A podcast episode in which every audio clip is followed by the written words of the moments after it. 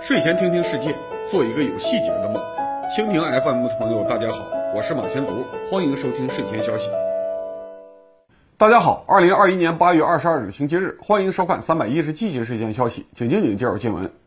国务院批准，从八月一日开始，个铁的出口关税提升到百分之四十，高纯生铁的出口关税提升到百分之二十。同时，中国还取消了钢轨等二十三种钢铁产品的出口退税。为了发展经济，绝大多数国家都鼓励工业品出口，就算是不给出口贸易退税补贴，也很少会收取出口关税。所以，中国提高钢铁出口关税的做法不太寻常，被一些自媒体解读为对美贸易战的辅助手段，认为中国想要减少美国的物资供应，推动美国内部通货膨胀。杜，你怎么评价？中国这次提高钢铁出口关税，主要还是调整自身的钢铁结构，很难对美国造成任何的直接明显影响。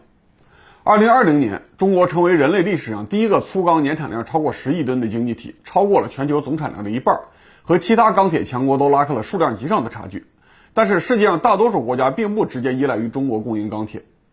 过去十年，中国钢铁产量大幅度上升，但是出口数量先升后降。二零一四年到二零一六年的三年，钢铁出口量达到了最高峰，差不多是一亿吨上下。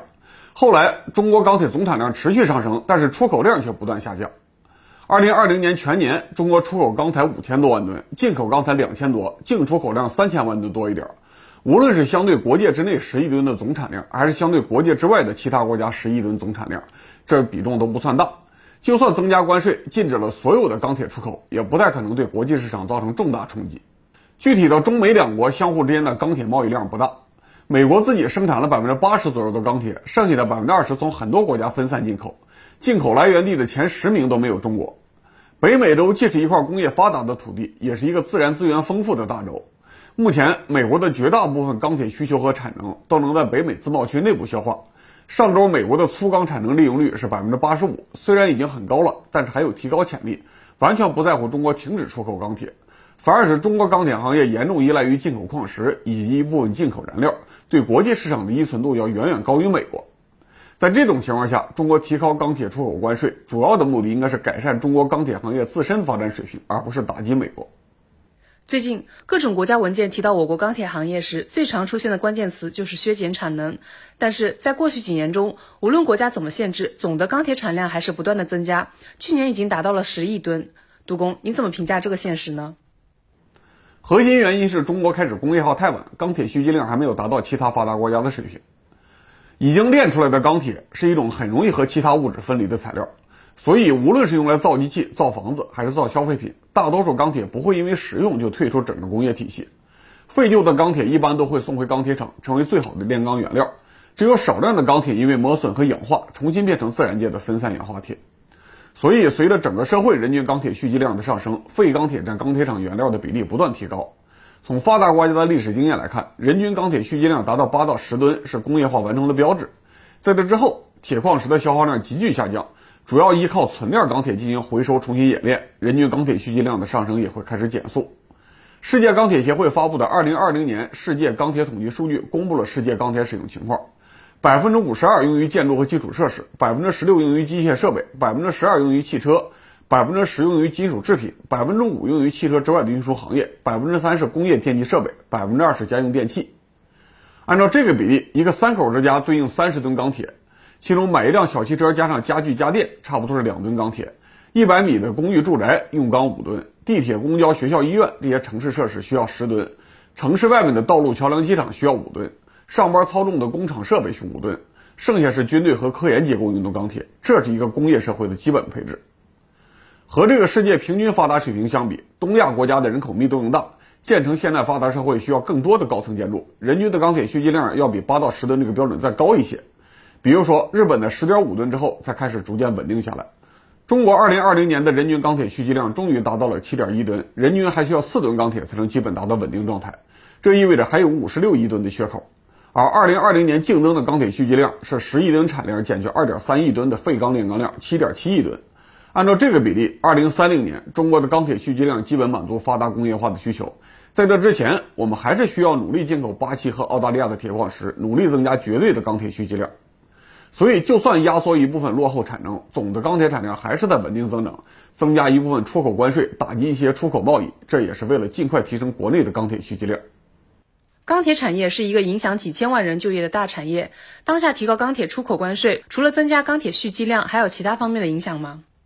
中国作为全世界最大的工业国，已经认识到了全球气候变化对全人类制造的威胁，主动提出2030年之前碳排放量达到历史最高点，2060年整个工业都不再排放二氧化碳。达到2030年目标以后，中国可能会以碳排放量的名义和美欧联合起来对其他国家施加经济压力，所以自己必须兑现承诺。现在钢铁部门是国内除了能源产业之外碳排放量最大的工业部门，占了全国碳排放量百分之十四左右。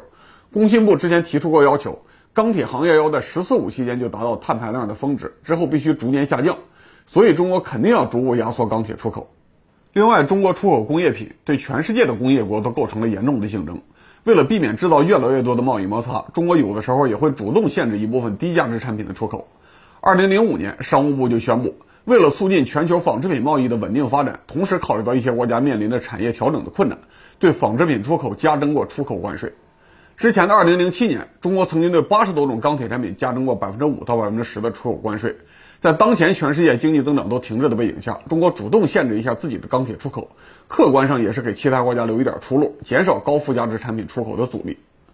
最后，二零二零年全年，中国出口钢材五千三百六十七万吨，总价是三千一百五十一亿，平均每吨五千八百七十一元；进口了两千零二十三万吨，总价一千一百六十五亿，平均每吨五千七百五十八元。如果只看单价，貌似出口单价还更贵一些。但是考虑到资源配置和污染，中国得到的好处并不多。比如说，这次调整关税，重点打击了高铬钢铁出口，原因是中国的铬矿基本依赖于进口。中国钢铁厂进口铬再出口，赚了冶炼的辛苦钱，因此产生的碳排放和污染留在国内，长期看来并不合算。类似的例子还有含镍不锈钢，中国镍资源量仅占全球的百分之三，冶炼所需的镍矿百分之九十以上依赖于进口。但从二零一零年开始，中国连续十年都是不锈钢净出口国。中国的镍矿资源大部分来自于印度尼西亚和菲律宾。二零二零年起，印尼已经禁止了镍矿石出口，中国压制一下出口也很合理。接下来十几年，中国的钢铁产量可能还会保持在十亿这个数量级上下，但是出口数量可能会快速下滑，降低到几百万吨这个可以忽略的水平上。最近，俄罗斯一流深飞机设计局连续遭遇不幸。八月十七日，正在试飞的伊尔一一二飞机原型机坠毁，空军试飞员库伊莫夫和另外两名高级试飞人员当场死亡。前一天，伊尔七六 MD 运输机和伊尔七八 M 加油机的总设计师尤利索夫去世。中国空军现在还非常依赖伊留申飞机设计局的产品，在运二零形成规模之前，几十架伊尔七六是运输航空兵的主力。现在伊留申飞机设计局遇到重大的挫折，对中国会有什么影响呢？伊留申设计局在历史上的确和中国有密切关系，但是最近的事情已经不太影响中国了，只能说对俄罗斯自己是无可弥补的损失。这个因病去世的尤利索夫只有五十九岁，哪怕是在中美两国的航空部门，重要型号的总设计师在五十九岁都可以说是年富力强。对于俄罗斯来说，这简直算是中青年专家在成长过程中夭折。前几年，中国有人去俄罗斯的航空部门合作，找中央空气流体研究院交流。发现它的核心部门气动弹性部的专家平均年龄已经超过七十，主要的学术带头人普遍八十岁以上。尤瑞索夫不到五十九岁去世，恐怕找不到更年轻的人接班，还得是苏联时代就设计飞机的老专家顶上去。伊留申设计局三十年代组建，开始主要是设计轰炸机，二战期间生产了三点六万架的伊尔二强击机，这就是他们的产品。冷战期间，伊留申设计局开始研究运输机，设计了苏联第一代大型客机伊尔十八。第一代的大型喷气式客机伊尔六二，一九七四年，邓小平代表中国出席联合国大会，做的就是国航的伊尔六二。对于当代中国人来说，伊留申设计局最重要的产品是六十年代后期设计的苏联第一代大型军用运输机伊尔七六。九十年代，中国买不到也买不起西方的运输机，自己也造不出来，大量采购伊尔七六来满足空中运输需求，也用它改造成大型的预警机、加油机。二零零八年汶川地震，去年的新冠疫情，伊尔七六飞机都是中国救命运输的骨干力量。在苏联解体之前的一九八八年，伊留申设计局还成功制造了伊尔九六客机，这是四发动机远程双过道宽体客机。普京的专机就是伊尔九六。现在中国的运二零运输机已经超过了伊尔七六的运输机，但是在宽体客机方面，中国还没有超越当年的伊留申设计局。不过这都是苏联时代的辉煌了。苏联解体以后，一流神设计局没有开发任何大型主力机型，都是在过去的型号上修修改改。九十年代和二十一世纪初，我们愿意买上百架的伊尔七六，俄罗斯造不出那么多，只能勉强提供几十架，还忽悠我们说换新发动机的伊尔四七六马上就能量产，希望中国投点定金一起开发。中国这个时候已经信不过俄罗斯和伊留申设计局了，决定把钱花在国内。现在国产的运二零大型运输机已经交付了好几年，逐渐量产服役，而伊尔四七六在成熟型号的基础上改造了十几年，今年才敢号称正式交付。从外形来看，所谓全新升级的伊尔四七六和原版的伊尔七六几乎完全一致，最典型的特征就是机头的下巴上有一个二战水平的目视导航员舱。这唯一的重大进步是靠美国技术搞的新发动机，中国不需要这种修修补补的翻新技术。这一次出事故摔死三个经营试飞员的伊尔幺幺二飞机，算是伊留申好不容易搞出来的新项目，但也不是划时代的大型运输机，而是要替换安二四飞机的中小型运输机。安二四飞机在中国叫运七，在俄罗斯造了上千架，很多五十多年的老飞机还在俄罗斯飞短程航线。现在苏联留下的安二四寿命基本到了。一千三百六十七架的总产量已经摔掉了一百五十五架，不得不换。所以俄罗斯必须开发新机型，否则很多分散的中小型居民点就没有办法和大城市保持客运联系，俄罗斯就会分裂成几千个饥饿的野蛮部落。伊尔幺幺二项目在一九九四年开始执行，二零一九年才首飞，一个小飞机折腾了二十五年，比歼十立项到歼二零首飞的时间跨度都大。首飞到现在又过了两年时间，只有一架的原型机，超重接近百分之二十，这次还直接摔掉了。谁也不知道什么时候能量产。二十七年搞不定一种小型螺旋桨运输机，中国青黄不接的六七十年代也没有这么惨。苏联解体三十年，俄罗斯航空工业唯一有点亮点的新机型就是雅克幺三零教练机，号称替换苏二七的苏五十七飞机，现在还没有服役。SSG 支线客机项目基本已经失败了，中国以后恐怕不会再考虑和俄罗斯合作重大的航空项目了。所以说，一流深设计局的挫折是俄罗斯自己的悲剧，和中国关系不大。八月十六日晚，香港理工大学一名博士生徐某被香港警方拘捕，理由是残酷对待动物。许博士之前在网上看过科普资料，认识到外国入侵物种对本地生态平衡的破坏，还有传播疾病的风险，所以他在公共绿地发现非洲大蜗牛之后，撒盐杀死了蜗牛。当地的动物保护组织成员凑巧路过，拍下了他撒盐杀死蜗牛的视频。香港有一份地方法规，防止残酷对待动物法律。警方注意到网上的视频之后，主动上门拘捕了徐先生，还可能以残酷对待动物的罪名让他罚款坐牢。杜工，你对这个案件怎么评价？二百六十九期节目的一部分发言可以直接搬过来用。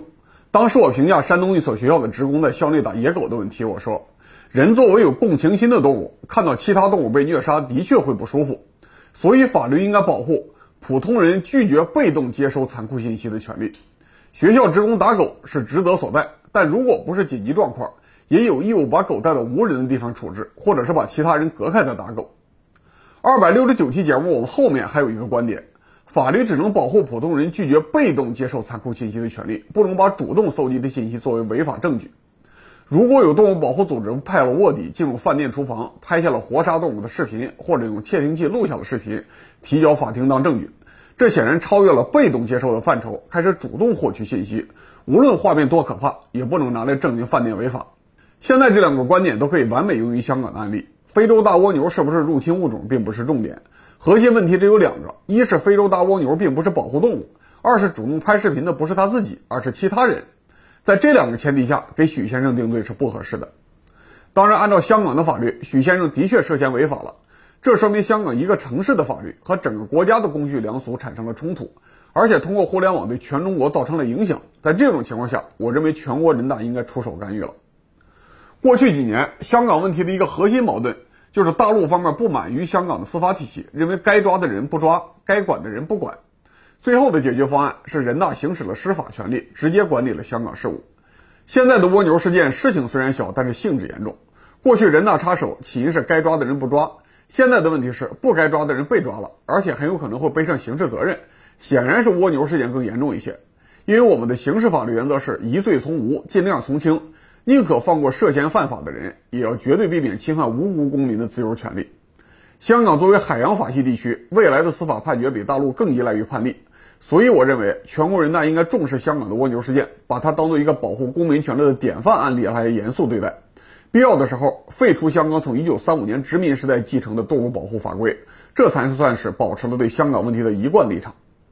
当然，打铁首先要自身硬。大陆地区自身也有很多和动物权利、人类权利相关的法规有争议，比如说前面我们提到的吃狗肉问题，不给养狗提供检疫程序的问题，这些问题都需要我们尽量发挥人民民主制度，避免少数人的意志绑架立法和司法程序。最后和大家分享几条简讯：过去几十年，中国军事建设的主导思想是人民战争，兵种建设以大陆军为主，步兵是占用人力最多的岗位，所以需要大量的义务兵来满足部队需求。最近几年，随着军队装备水平提高，作战思路逐步转换，军队不再需要短期训练的大量步兵，所以兵役制度逐渐改变。八月二十日，全国人大常委会通过了新的兵役法，第三条规定，中华人民共和国实行以志愿兵役为主体的志愿兵役与义务兵役相结合的兵役制度。以后，解放军主要的一线作战力量就是士官了。疫情爆发以来，全世界芯片生产都受到影响，芯片价格暴涨。少数芯片产业链比较完整、防疫做得好的地区反而受益。同时，中国大陆加强了反垄断执法力度，打击了互联网巨头的市值。八月份，台积电的市值明显上涨，连续超过了腾讯和阿里巴巴，成为亚洲资产最大的企业。这提醒我们，从长期来看，先进的生产力才是真正的财富。八月二十日，科技部宣布，即将对全国科研单位和科研人员征集建议报告，研究中国的颠覆性技术研发方向。科技部对颠覆性技术的定义是。在未来一段时间内产生重大突破，并能够带来产业升级换代或者具有巨大市场潜力的技术。这份报告有标准格式，按规定必须包括六方面的内容：颠覆性技术介绍、颠覆性技术研究现状、为什么是颠覆性技术、技术解决的主要问题、颠覆影响力、主要应用场景和市场规模。有兴趣指导中国科研工作的观众，现在就可以开始准备写报告了。好，感谢各位收看三百一十七期睡前消息到此结束，我们周二再见。理性观世界，自信看中国。